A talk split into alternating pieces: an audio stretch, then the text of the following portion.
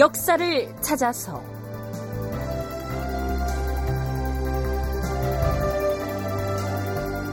제 517편 문종의 제왕 실습 대리청정. 극본 이상락 연출 김태성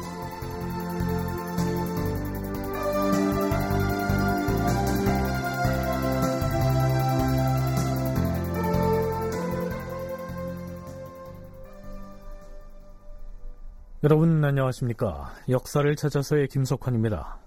자 이제 우리는 그동안 많은 시간을 할애해서 다뤄왔던 세종치세의 역사 탐색을 마무리하고 조선의 제5대 임금인 문종시대의 조선사를 살펴보려고 합니다. 그런데 병약한 체질이었던 문종은 안타깝게도 왕위에 오른 지 2년 만에 그만 세상을 떠나고 맙니다. 하지만 그의 재위 기간은 공식적으로는 2년여 동안이었지만 문종이 실질적으로 국사를 맡아서 다스렸던 기간은 7년이 넘습니다. 자, 왜 이런 계산이 나오느냐고요? 세종 말기에 세자였던 문종이 세종을 대신해서 5년 이상 동안 임금의 역할을 수행했기 때문이죠. 이것을 세자의 대리청정이라고 일컫습니다. 세종은 32년 동안 왕위에 있었습니다. 그리고 세종은 아주 오래전부터 정사의 일부를 세자에게 떼어서 맡기려고 시도했지만 그때마다 신료들의 완강한 반대 때문에 대리청정을 포기하지요.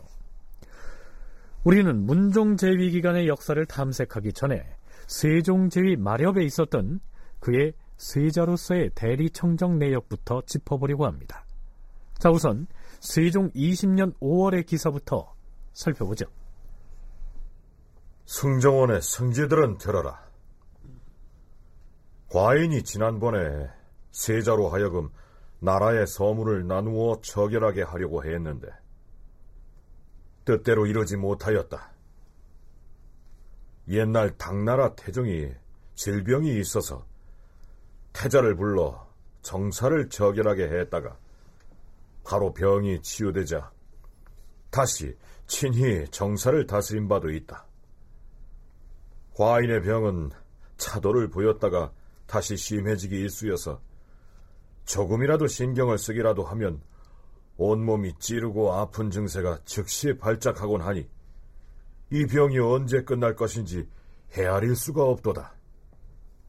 그러니 병이 들면 일단 세자에게 명해 정사를 다스리게 하고 병이 나오면 곧 다시 친히 정사를 보는 것이 합당할 터이다. 이제부터 세자에게 명하여 서물을 대신 처결하게 하고 과인은 휴양에 전심하려고 하니 경들은 이 뜻을 잘 살펴서 받아들일지어다. 몸이 아파서 정사의 일부를 세자에게 맡기겠다는 것인데요. 세종의 말을 들은 승정원의 승지들은 펄쩍 뜁니다. 실록에는 임금이 승정원에 그렇게 명하자 신인손, 김돈, 허후 등 여러 승지들은 눈물을 흘리며 반대하였다. 이렇게 기술되어 있습니다.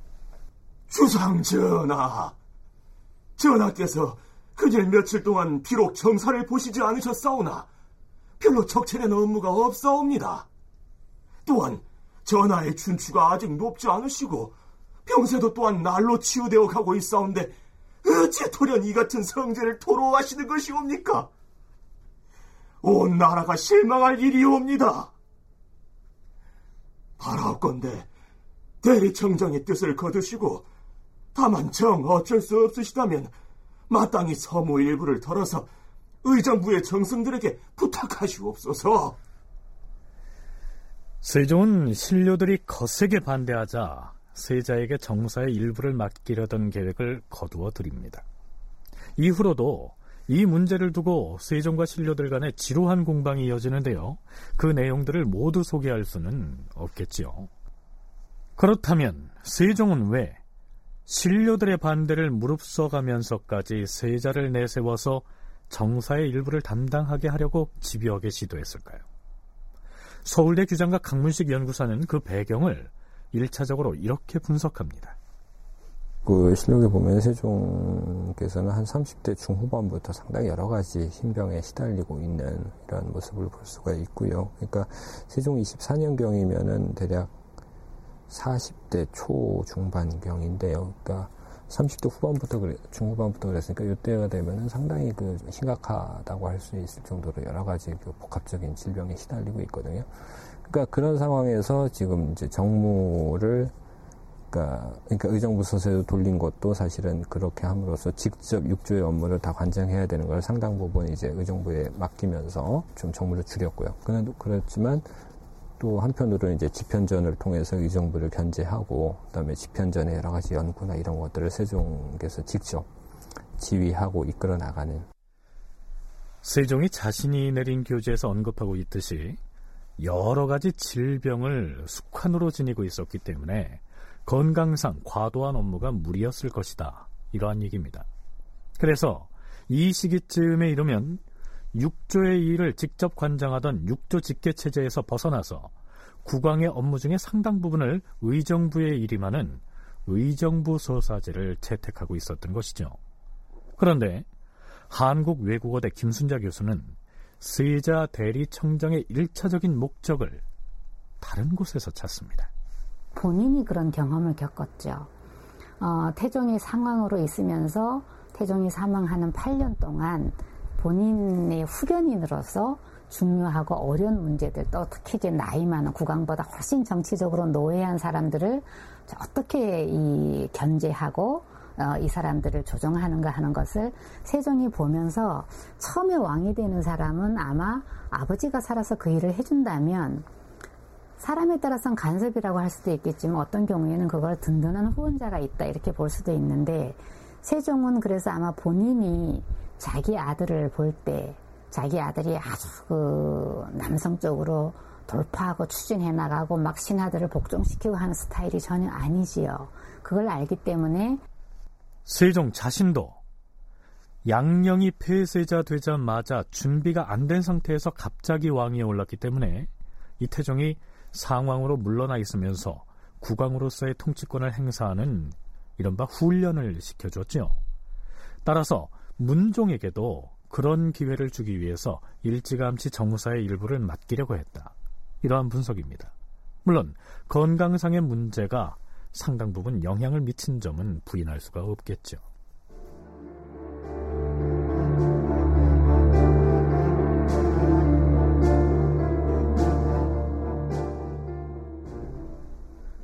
그로부터 4년여가 지난 세종 24년 5월 세종이 영의정 황희, 우의정 신계, 좌찬성 하연, 좌참찬 황보인, 예조판서 김종서, 도승지 조서강 등을 불러 모은 다음 세자로 하여금 대리청정을 하도록 하겠다고 또다시 선언합니다. 과인이 눈병이 날로 심하니 이 상태에서는 친히 기물을 결단할 수가 없어.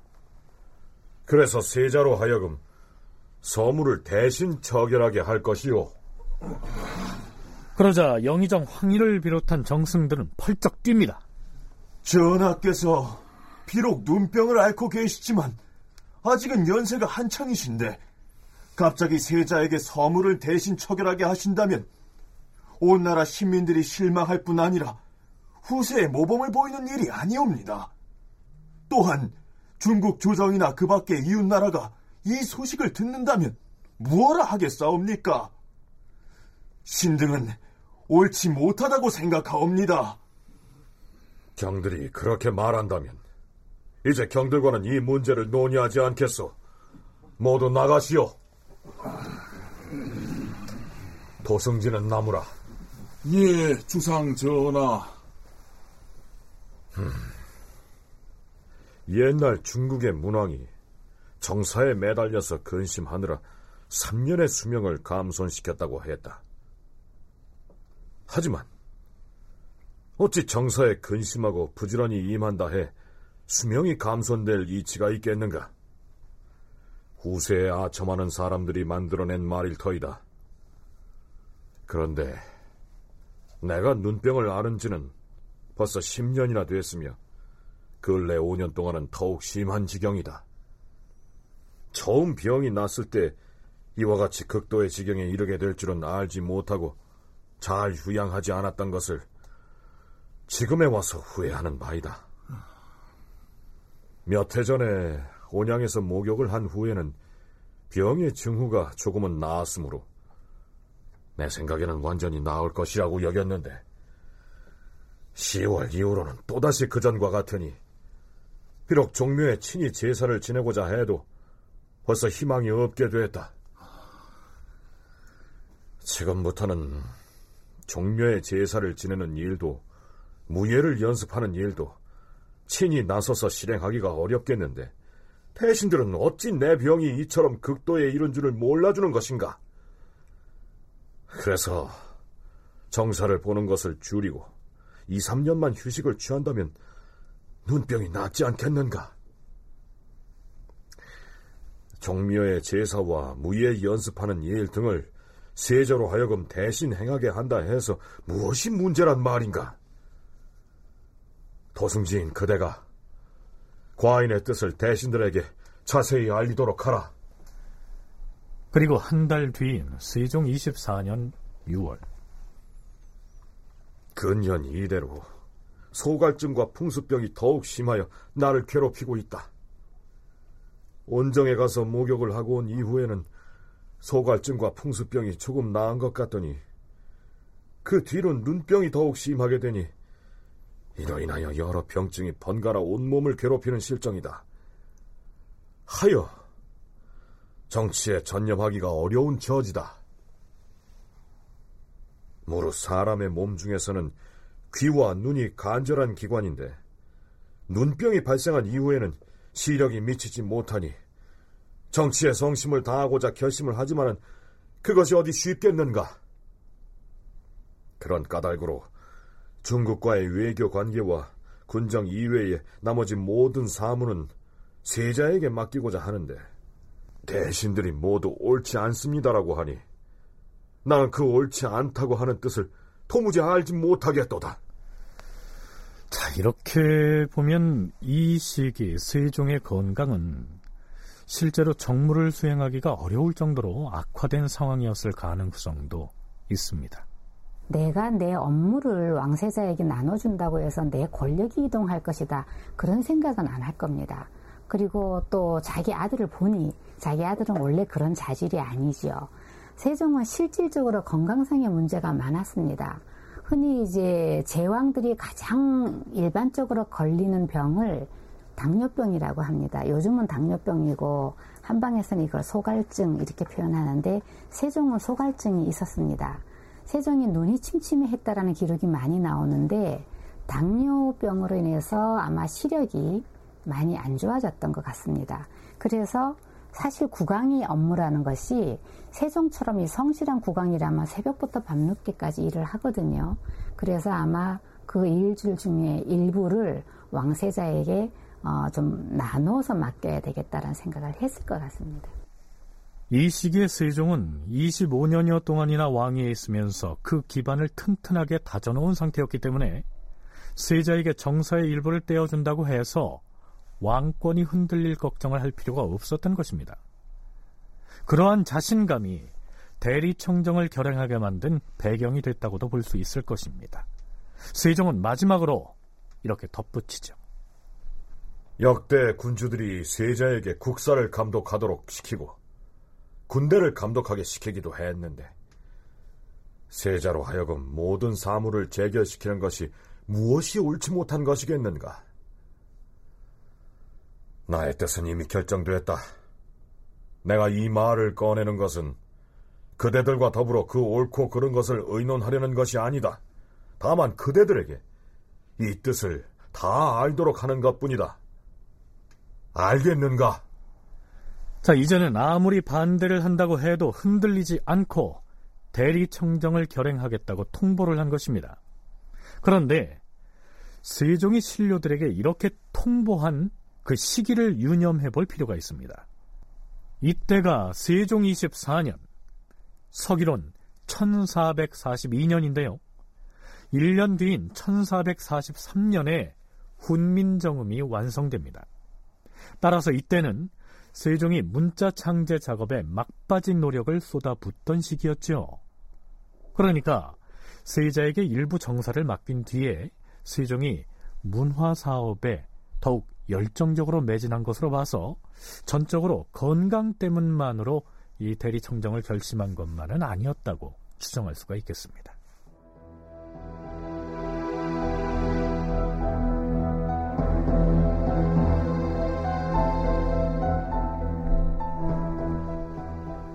이때 세종은 신하들의 반대에는 개의치 않고 세자에게 국가의 서무를 맡기기 위한 계획을 착착 진행해 나갑니다.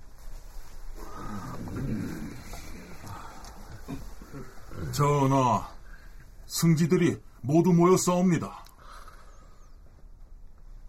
지금부터 과인의 말을 잘 듣고 그대로 이행하도록 하라. 예, 주상 전하. 중국에서는 황태자에게 첨사물을 세워주어서 국가 서무를 처리하게 하고 있다는 사실을 알고 있는가? 알고 있사옵니다, 전하. 우리나라에도 동궁에게 속하는 기관으로서 비록 서연관이 있긴 하나 이미 세자에게 경전을 강하기 위한 일을 하는 데다 서무까지 담당하고 있으니 옛 제도에 합치하지 않다.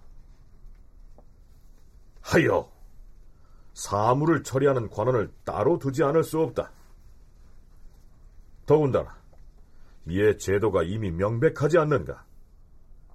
이조에 전교하여 사물을 처리하는 관원을 두게 하라. 전하, 동궁에 속한 기관은 개국 이래로 오직 서연관만 두어왔어도 아무 문제가 없었사옵니다. 하운데 하루아침에 갑자기 새 관원의 제도를 설치하라고 하시니 이것은 온당하지 않사옵니다.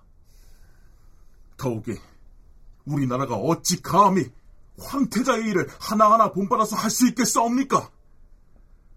이와 같은 큰일은 모름지기 마땅히 의정부와 더불어 의논한 것이 좋겠사옵니다. 중국의 황태자와 우리나라의 세자는 비록 나라가 크고 작은 차이는 있을지언정 하는 일은 한 가지인 것이다. 너희들은 말리지 말라.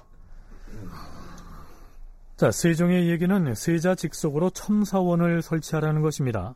참고로 고려 시대에도 참사부가 있었는데요.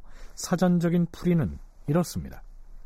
첨사부는 고려 시대 충렬왕 2년에 설치한 동궁의 사무를 맡아보던 관아이다. 1276년에 그 명칭을 태자 첨사부로 고쳤다. 이해를 돕기 위해서 강문식 연구소와 김순자 교수의 얘기를 일단 들어보시죠.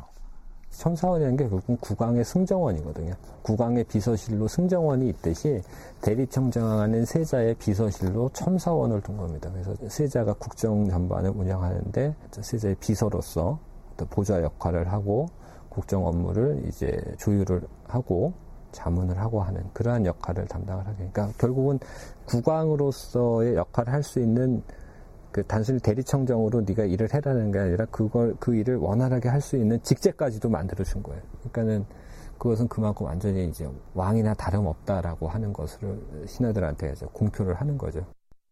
사실은 우리나라 역사에서 고려 시대 때는 고려 때는 세자를 안 하고 태자라고 했었는데 원래 이 첨사부에 해당하는 그러한 부서가 있었습니다. 그러니까 우리나라 역사에서 없었던 건 아니고 조선 왕조에서만 없었던 것인데 세종이 이거를 이제 신하들이 어마어마한 반대를 하는데 그것을 이제 누르고 설치를 합니다. 그 이유는 세자를 좀 든든하게 어, 세자의 위상을 좀 더 높여주려는 의도가 아니었는가 싶습니다.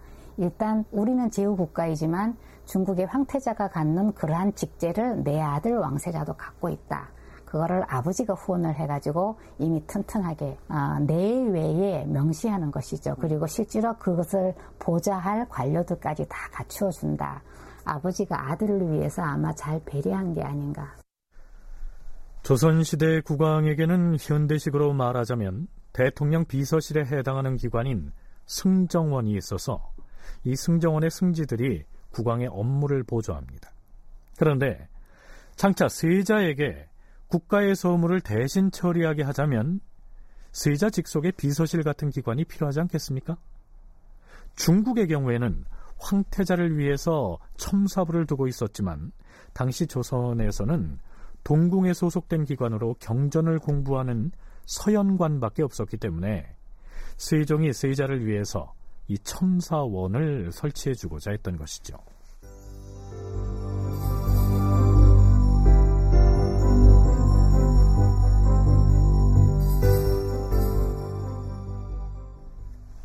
세종이 세자를 보필할 기관으로 첨사원을 설치하겠다고 선언하자 세종이 대리청정을 선언했을 때 이상으로 대관들의 반대의 목소리가 강력하게 터져나옵니다.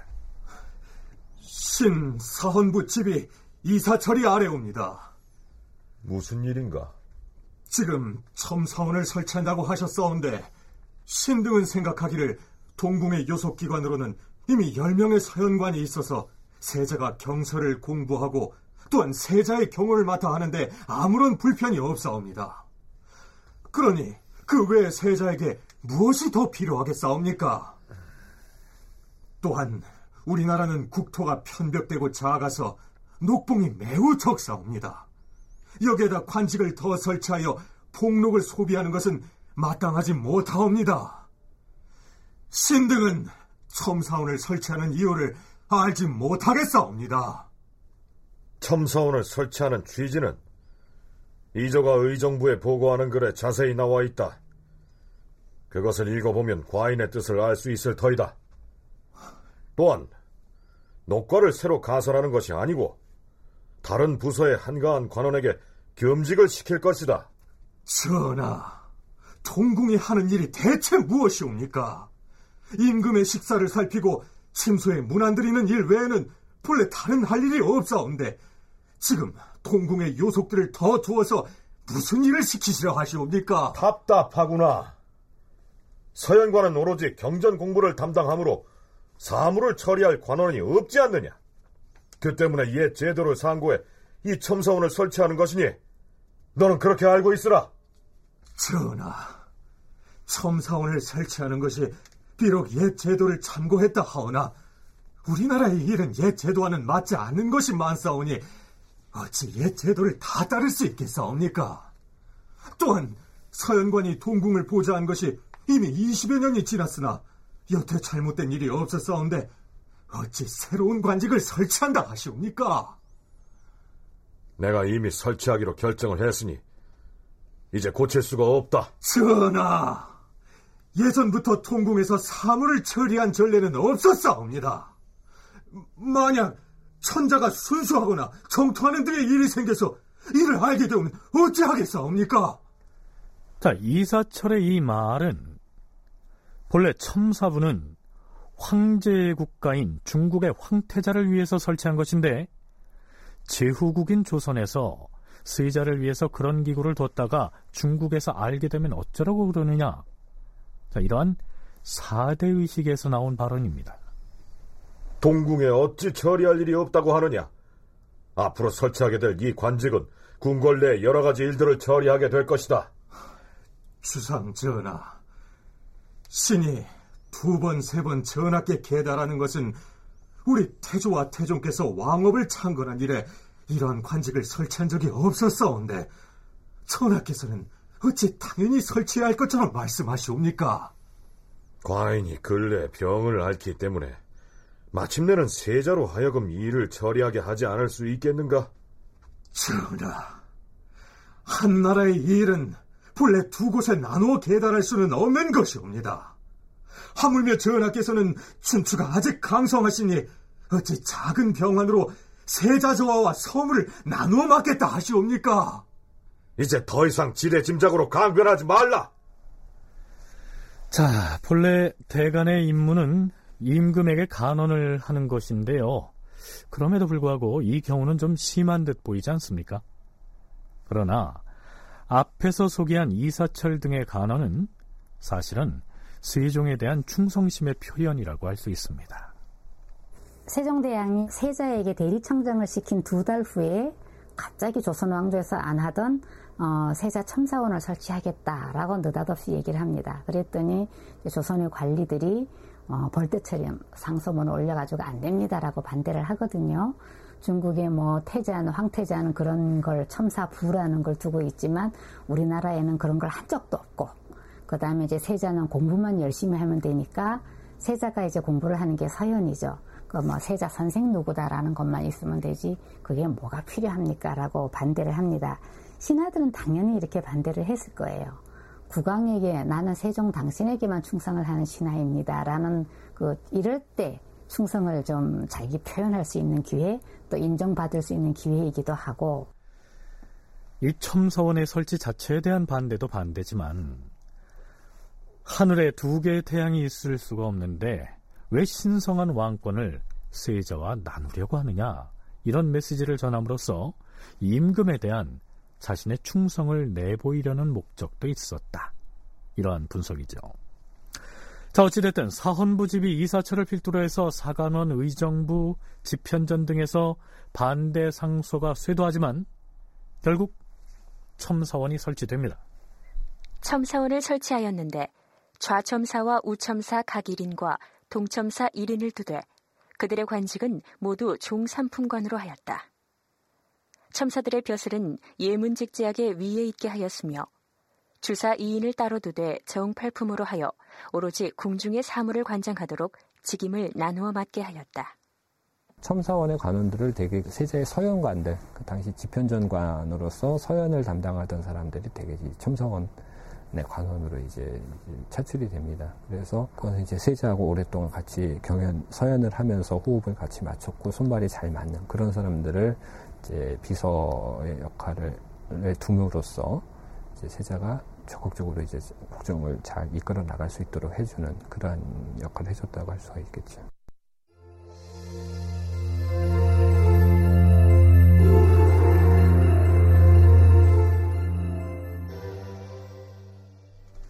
그러나 세자의 대리청정을 시행하는 과정에서 신료들의 가장 격렬한 반발에 부딪힌 것은 세종이 세자에게 남면을 명한 대목이었습니다. 서기 1433년에 세종이 승정원의 승지들에게 이 문제의 발언을 합니다. 나는 본래 병이 많았는데 근래에 와서 병이 더욱 심해졌으며 또한 왕이 30년 동안이나 있었으므로 부지런해야 할 정사에 게으름을 피운 지가 꽤 오래됐도다. 임금이 늙고 병들면 세자가 정사를 서팽하는데 이것은 예로부터의 관례다. 앞으로 동지와 신년 조회, 즉위, 단일 따위의 경축일과 매월 두 번씩 갖는 조참은 내가 친히 앉아서 받을 것이나 그 외에 다른 조참은 모두 세자에게 하도록 할 것이다. 앞으로는 세자가 남면하여 조회를 받도록 할 것이니 일품 이하는 뜰 아래에서 배례하고 아울러 신이라 일컫도록 하라. 물론 사람을 임명하거나 사람을 형벌하거나 군사를 움직이는 일은 과인이 친히 맡아서 결단하겠으나 그 나머지 정무는 모두 세자에게 결재를 받도록 하라. 이와 같이 한다면 나도 안심하고 병을 조리할 수 있을 것이고 세자도 또한 정사에 숙달할 수 있을 것이다. 여기에서 남면이라는 말이 나오는데요. 이 남면이란 신하들의 조회를 받을 때 임금이 북쪽에서 남쪽을 향해서 앉는 것을 말합니다. 이 남면은 그 의미가 간단한 것이 아닙니다. 국가에서 어떤 중요한 행사를 기록하는 의궤 같은 데에도 보면 사실 왕의 초상을 그려 넣지 못하거든요. 그럴 경우에 이제 남면이라고 쓰는 경우도 있습니다. 그 남면이라는 말 자체가 사실은 왕을 상징한다라고 보면 되죠. 남쪽으로 얼굴을 두었다라는 뜻, 남쪽을 향해서 앉는다는 뜻인데 이거는 내가 왕이라는 뜻입니다. 거기에 반대되는 어, 내가 왕이 아니고 왕에게 복종하는 신하입니다라는 뜻은 그래서 북면이라고 씁니다. 북쪽으로 얼굴을 두고 앉는다라는 얘기는 내가 당신의 신하입니다라는 뜻입니다. 그러니까 어, 난면할 수 있는 사람은 국가의 공식 행사에서 왕 한 명밖에 없는 것입니다. 전통시대는 국왕은 북쪽에 앉아서 남쪽을 바라보면서 정치를 한다라고 해서 남면은 결국 이제 왕이 된다라는 의미거든요. 세자 보고 남면 하는 거는 주회 때 세자가 보고 왕의 위치에 서라는 얘기예요. 왕이 북쪽에 앉아 있으면은 그래서 남면을 하면 이제 동쪽에 문반이 있고 서쪽에 무반이 있고 이렇게 해서 조회를 하는데 바로 대리청정을 해도 항상 조회를 하면 이 자리에는 왕이 있고 세자는 뭐 그 옆에 있다거나 뭐 이렇게 하는데 아예 세종이 빠지고 이 세종의 자리에 세자를 세워놓는 거죠. 그러니까 이거는 이제 첨성원과 더불어서 여전히 세자를 국왕의 위치에 올려놓는 조회를 할 때 오직 임금만이 남면을 할 수가 있는 것인데요. 장차 세자가 남면할 것이라고 했고 문무백관들에게는 세자를 향해서 자신을 신하라고 지칭하라 이렇게 명한 것입니다. 조정 관리들이 듣기에 이것은 보통 사건이 아니었습니다. 세종실록에는 신하들의 반응을 이렇게 기술하고 있습니다. 임금이 이렇게 말하자 도승지 조서강을 비롯하여 이승손, 강석덕, 황수신, 박이창 등의 승정원 승지들이 아연실색하여 서로 돌아보면서 할 말을 잃고 탄식하였다. 아닌 게 아니라 신하들의 항의가 이어집니다. 전하, 신들의 배움이 모자라서 전하의 명을 어찌 받아들여야 하며 또한 어찌 행동해야 할 것인지 도무지 모르겠사옵니다. 전하, 중국에서도 태자가 남면하여 조회를 받는다는 것은 신등이 들어보지 못하였사옵니다. 옛날에 없던 일을 오늘날에 갑자기 시행하려 하심은 신등의 소견으로는 타당하지 못하다 사료되옵니다. 승지들이 다투어 하려었으나 임금은 승지들의 간언을 윤호하지 아니하고 드디어 의정부에 태자의 남면에 관한 교지를 내렸다. 그러자 영의정 황희, 우의정 신계, 좌찬성 하연, 우찬성 황보인, 좌참찬 권재, 우참찬 이숙치 등이 대거 대궐로 몰려갔다. 전하, 신등은 교지를 엎드려 받들고서 황송하고 두려운 마음을 이길 수 없사옵니다. 지금 전하께서는 춘추가 한창이신데 어찌하여 이러한 법을 갑자기 시행하시려는 것이옵니까? 신등이 생각하건대 여러 신하가 세자께 신이라 일컫는 것은 가하나 세자가 남면하여 여러 신하의 조회를 받는 것은 옛날에도 이러한 제도가 없었사오니 이는 불가하옵니다. 불가하옵니다.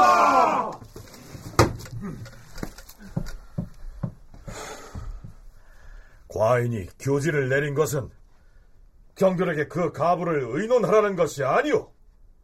한 국가의 대신들이라면 원대한 계획을 세우는 것이 마땅하지. 소인배들처럼 논쟁만 일삼아서는 아니 되는 것이오. 이때 호조 판서 박종욱, 공조 판서 최부, 이조 판서 박안신, 예조 판서 김종서, 형조 판서 안승선, 병조 참판 신인손, 형조 참판 윤형, 호조 참판 조회, 예조 참판 허후 등이 또 대궐로 몰려와서 그 불가함을 아뢰었다. 그러나 임금은 변함이 없었다. 이런 큰 예를 어찌 모든 신료들의 의논이 합치된 후에야 시행할 것이겠소? 임금인 과인이 마땅히 마음속으로 결단을 해야 하는 것이오. 그리하여 과인이 결단을 내린 것이오.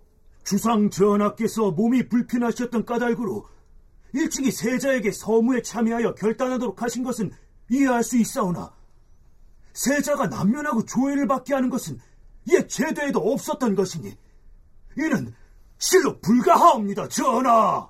불가하옵니다, 전하. 만약 내가 들어줄 수 있는 일이라면 비록 의정부에서 단독으로 청했더라도 마땅히 들어줬을 것이오. 그러나 만약 들어줄 수 없는 일이라면 비록 정부와 육조가 모두 몰려와서 청해도 들어줄 수 없는 것이오. 전국의 옛 제도에도 태자가 여러 신하의 조현을 받고 또한 여러 신하는 태자에게 모두 스스로를 신이라 일컬었다는 기록이 있는데 지금 여러 신하가 세자에게 조회를 하는 것이 무슨 불가함이 있다는 것이오? 또한 모든 정사를 세자가 만든 것이 아니라 사람을 임용하고 형벌을 내리고 군사를 움직이는 일은 내가 친히 하겠다고 하지 않았소? 자, 다들 물러가시오. 아니, 정승들만 남고 육조의 신료들은 모두 물러가라. 육조를 먼저 물러가도록 명하였다. 그러자 영의정 황희 등이 다시 하려었다. 전하, 옛날에도 이런 예가 있었다면 신등이 어찌 감히 이와 같이 하겠사옵니까? 옛날에는 이런 예가 없었는데 지금 갑작스럽게 시행하는 것은 실로 불가하옵니다. 지존께서 엄연히 위에 계시는데 세자가 난면하여 조회를 받음으로써 지존과 비슷하게 되는 것은 하늘에 두 개의 해가 없다는 옛말에도 어긋남이 있사오니 조정 백관이 이를 듣는다면 과연 그것을 옳다고 하겠사옵니까? 강명한 결단을 내리시기를 원하옵니다.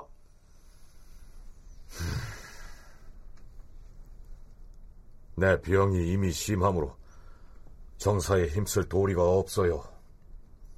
나라를 다스리는데 소홀하게 할 수는 없어서 내린 결단이니 그리 아시오.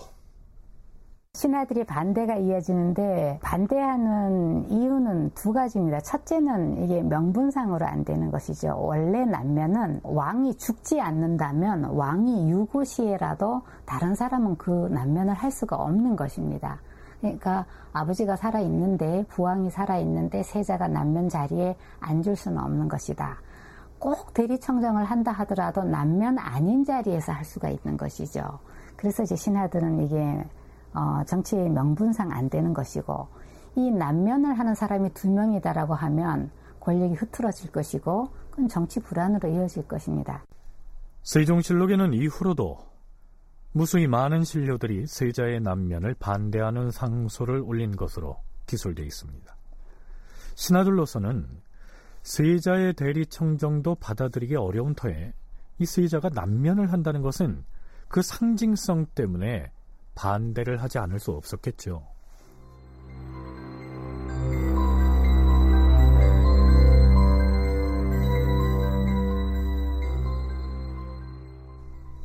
세자가 대리 청정을 하면서 남면을 하는 문제는 나중에 세종과 대신들 사이에 절충이 이루어집니다.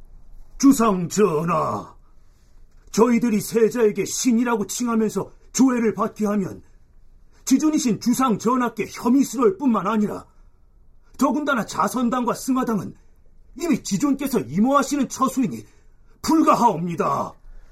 이 자선당과 승화당이라는 공간은 평소에 임금인 세종이 왕림하던 곳인데요.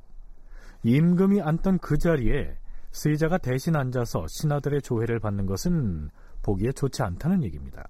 드디어 영의정 황희가 절충안을 냅니다. 전하, 만일에 대리청정이 부득이 하시다면 세자는 동궁의 정문 동쪽에 앉고 여러 신하가 제배례를 거행하는 방식으로 하심이 어떻게 싸웁니까? 자, 그러자 세종이 이렇게 받습니다. 그럼 자선당과 승화당은 과인이 자주 임하는 처소인데 거기에서 세자가 난면하는 것은 혐의스러우니 세자의 거처인 동궁 정문에서 세자가 난면하여 앉게 하되 일품 이하의 관원들은 뜰 아래에서 재배하고 세자는 답배를 하지 않도록 정하시오.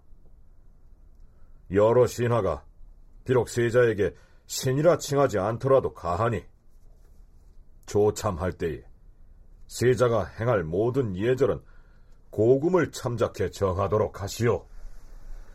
자, 이렇게 해서 세자의 대리 청정과 남면 문제는 일단락됩니다.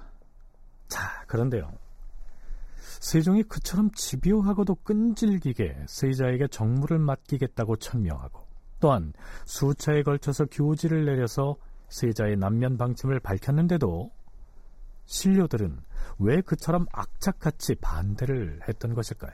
공식적으로는 세종이 왕이잖아요. 근데 실질적으로 세자가 왕의 역할을 하게 되니까 사실은 뭐 대리청정하는 것도 신하들 입장에서는 아무리 왕이 건강이 안 좋아도 아, 잘 결정하셨습니다. 이렇게 얘기했다가는 잘못 태종대 예를 봤을 때 그 잘못했다면 목이 달아날 수도 있는데 대리청정만 해도 반대를 안 할 수가 없는데 이거는 그거보다 한 단계 두 단계 더 나가서 비서실도 설치를 하고 아예 의뢰 국가 의뢰를 할 때 세자를 왕의 위치에다가 올려 자리매김을 하게 하니까 신하들 입장에서는 이거를 유교 국가에서는 당연히 반대를 할 수밖에 없는 상황인 거죠. 왕이 둘이 될 수는 없는 거니까. 아무리 세종의 뜻을 이해한다고 해도 임금이 그 자리를 세자에게 내어주겠다고 하는데 그걸 덥석 받아서 아 그럼 그렇게 하시옵소서 이렇게 말하는 것은 신하의 도리가 아니라는 얘기입니다. 아니 태종 이방원이 어떻게 했는지를 보고 들어서 알고 있는 이 신료들로서는 목소리를 높여서 반대하는 모습을 보임으로써 충성을 표하지 않을 수가 없었겠죠. 예, 실록에 보면 이 남면하라는 명령에 대한 반대 상소문이 정말로 많이 아마 그 당시 조선 중앙정부에 있었던 모든 관리들이 한 번쯤은 상소문에다 자기 이름을 올렸다고 할 정도로 많이 기록되어 있습니다. 왜 그랬겠느냐? 이때 입 다물고 가만히 있으면 나중에 의심받아도 할 말이 없는 것입니다. 그리고 실제로 어, 조선 건국하고 이때까지 대략 한 50년이 아직 안 된 시기인데 한 45년 되는 기간 동안 이 왕에게 충성을 했느냐, 너는 두 마음을 가지고 있었느냐는 걸 가지고 무수한 숙청이 이루어지는 것을 봐왔던 사람들이죠. 그러니까 자기 보신을 위해서라도 아마 그 상소 대열에 동참을 했을 것입니다. 태종은 어느 날 갑자기 세자에게 왕위를 넘겨주겠다 이렇게 툭 던져놓고는 신하들의 동태를 면밀히 살펴봤죠. 신하들 중에서는 태종이 왕위를 세자에게 넘기겠다고 하자 기쁜 표정을 지었다는 이유만으로 목이 달아난 사례가 있지 않았겠습니까? 자, 그러한 내력을 알고 있었던 터라 신하들이 앞을 다투어서 세자의 대리 청정을 반대하고 또한 남면은 절대 불가하다 이렇게 목소리를 높였던 것이죠.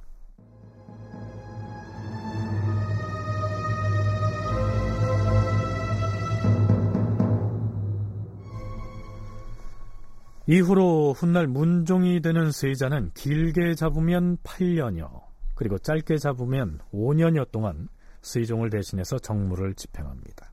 그런데 그처럼 긴 기간 동안 실질적인 임금 노릇을 했으면서도 세종실록에는 그 자신이 무슨 독자적인 목소리를 냈다거나 무슨 문제를 일으켰다는 등의 기록이 전혀 보이지 않습니다. 그는 대리청정 기간 동안 있는 듯 없는 듯 그 존재감이 미미했던 것처럼 보입니다. 자, 이것은 무엇을 의미할까요? 어, 사실은 세자가 대리청정을 하면 많이 어렵습니다. 사실은 그 세자의 장인, 그 세종의 장인이었던 시몬이 숙청되는 과정이나 혹은 그 윗대인 태종이 자기의 처가인 그 영민씨 가문을 완전히 그 완전히 숙청해서 다 죽여버리는 그 과정이나 사실 이제 권력이 어, 한 사람만이 모든 권력을 다 장악을 해야 된다라는 것을 조선 왕조에서 그거는 어떤 그 명분으로 내세우고 있고 실제로 그렇게 행사를 하는데 세자가 권력을 일정 부분 행사한다라고 하면 현재 아버지 부왕은 곧 죽을 사람이기 때문에 권력을 바라는 사람들은 세자 밑으로 모이게 마련입니다. 세자인 문종이 실질적으로 왕의 권리를 대행하게 됐으니까 막강한 권력이 생긴 셈이죠.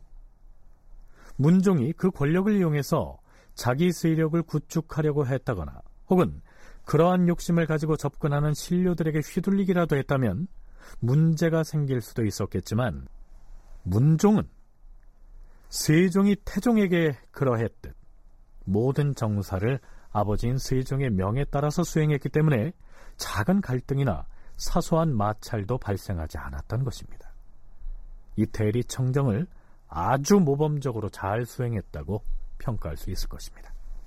국왕으로서의 능력은 충분히 탁월했던 그러한 왕이었다라고 볼 수 있을 것 같습니다. 특히 이제 이 기간에 문종이 그 국정, 특히 내정 부분을 잘 컨트롤하면서 이끌어 나감으로써 국정을 안정시켰기 때문에 실질적으로 뭐 훈민정음 창제니 뭐 또 각종 서적 편찬 사업이니 이러한 세종대 후반의 여러 가지 문화 사업이 원활하게 추진이 될 수 있었다라는 거거든요. 그래서 그만큼 국정을 안정시키는데 이제 많은 공을 세웠고 뿐만 아니라 기록에 보면은 뭐 문종께서도 뭐 천문이나 음양이나 이런 데 굉장히 또 지식이 밝았고 그래서 그 지금 뭐 치국이라는 같은 것들 이런 것들은 실제로는 문종이 주도적으로 해서 고안한 그러한 뭐 기기라고도 알려져 있습니다. 그래서 그런 부분에서도 상당히 많은 역할을 하셨다라고 볼 수가 있죠.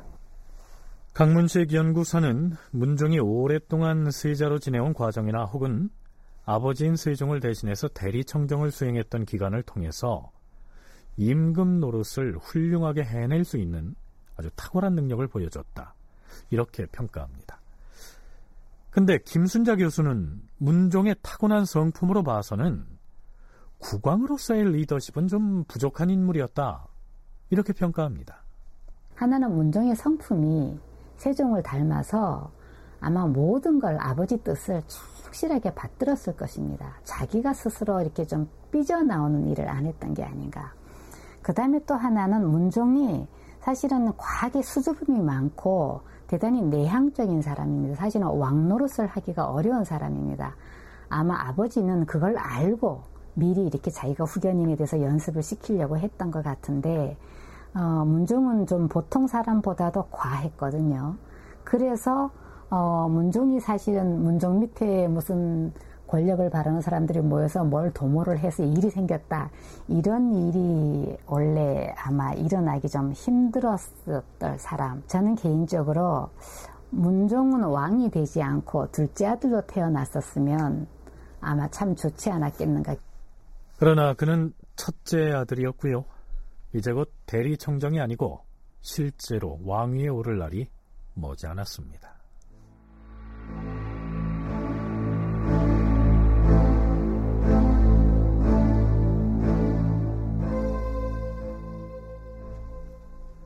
문종의 전도를 불안하게 했던 것은 그의 성품만이 아니었습니다. 세종 31년 9월. 하... 와인의 몸이 몹시 편치 않구나. 아니 되겠다.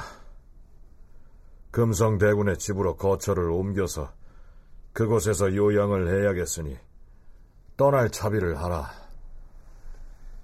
자, 이제 세종은 신체가 극도로 쇠약해진 상태였는데요. 설상가상으로 세자인 문종 역시 병으로 눕고 맙니다. 우리 세자에게 등창이 생겨서 몸져 누웠다는 말이냐? 이 일을 어찌하면 좋단 말이냐? 신하들을 부르라. 세자에게 등창이 생기니 임금은 여러 신하를 나누어 보내어서 경기도 내에 명산 대천과 신사 그리고 사찰에 빌게하고 정부, 육조, 중추원에서 날마다 문안을 드리게 하였다. 그러나 세자의 병은 쉬 낫지 않았고 장기화 조짐을 보입니다. 이렇게 되니 세종의 근심이 깊어집니다. 형조 판서는 들어라. 지금 세자의 질환이 여러 날이 되도록 낫지 못하여 과인의 염려가 이만저만이 아니오다. 오늘 11월 초하루 이전에 죄를 지은 자들 중에서 중죄인을 제외하고 그 죄상이 이미 발각됐거나 아직 발각되지 못하였거나 또는 이미 판결이 났거나 아직 판결나지 않은 사람을 막론하고 모두 사면하도록 하라. 그런데 이때 하필이면 명나라에서 사신이 찾아옵니다. 임금인 세종과 세자인 문종이 모두 병으로 인해서 고생을 하고 있는 터였으니 이 명나라 사신을 누가 맞이할 것인가 이것도 문제였습니다. 명나라 사신의 조칙을 맞이하고 사신을 영접하고 연회를 베푸는 일을 누가 할 것인지 걱정이로구나. 일단 왕자로서 대행하도록 정했으나 왕세손 또한 나이가 장성했으니 왕세손으로 하여금 대행하게 함이 어떻겠는가? 예전에 세자가 8살에 봉함을 받고 12살에 칙사를 맞이한 바도 있다. 그때 중국 사신이 어린 세자에게 술을 청하고자 했으나 중간에서 통역하는 관리가 말을 잘하여 곤란 지경을 미봉했던 것이다. 이제 우리 세손에게 조칙을 맞이하게 했다가 사신이 만약 술을 청한다면 이를 거절하기도 어려우니 이런 점에서 본다면 왕자를 대행하게 하는 게 가할 것이다. 이를 어떻게 처리할 것인지 의정부로 하여금 의논하여 아래게 하라. 자, 이게 무슨 얘기냐면요.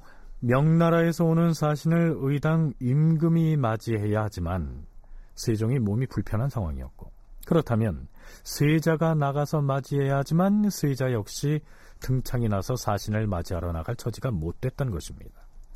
그렇다면 왕자나 왕세 손이 나설 수밖에 없었는데요. 여기서 왕자란 세자의 바로 아랫동생인 수양대군을 일컫습니다.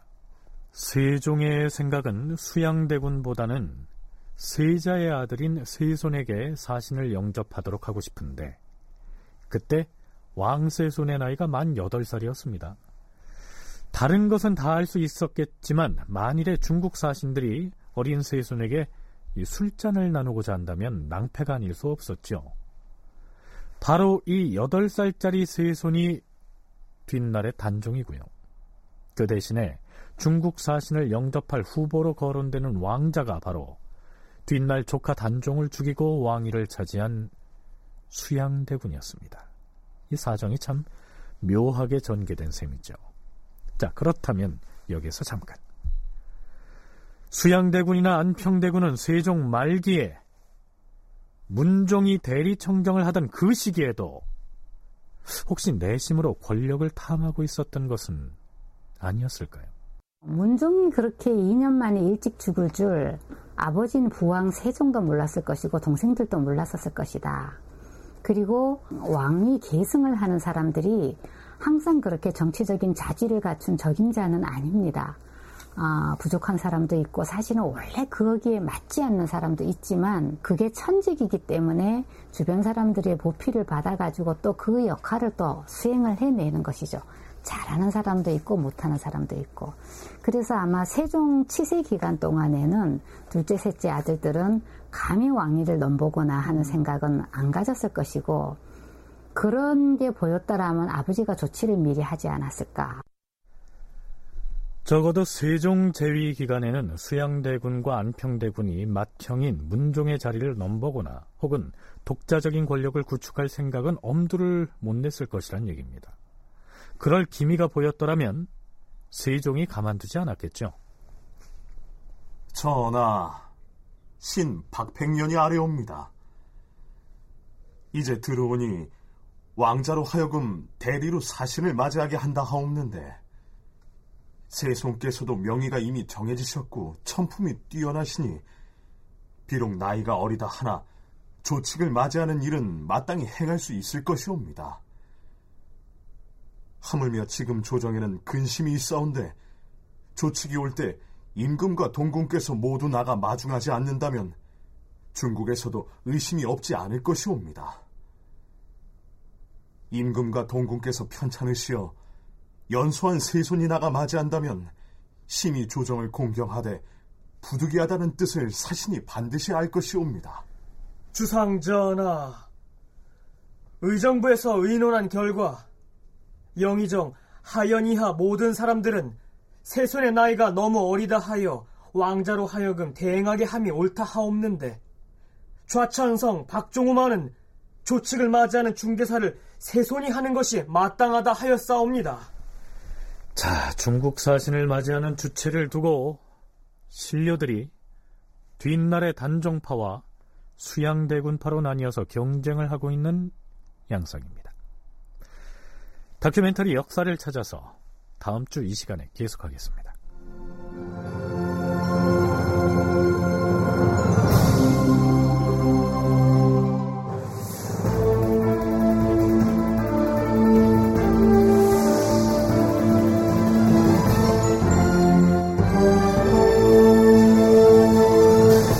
다큐멘터리 역사를 찾아서 제 517편 문종의 제왕 실습 대리청정 이상락 극본 김태성 연출로 보내드렸습니다.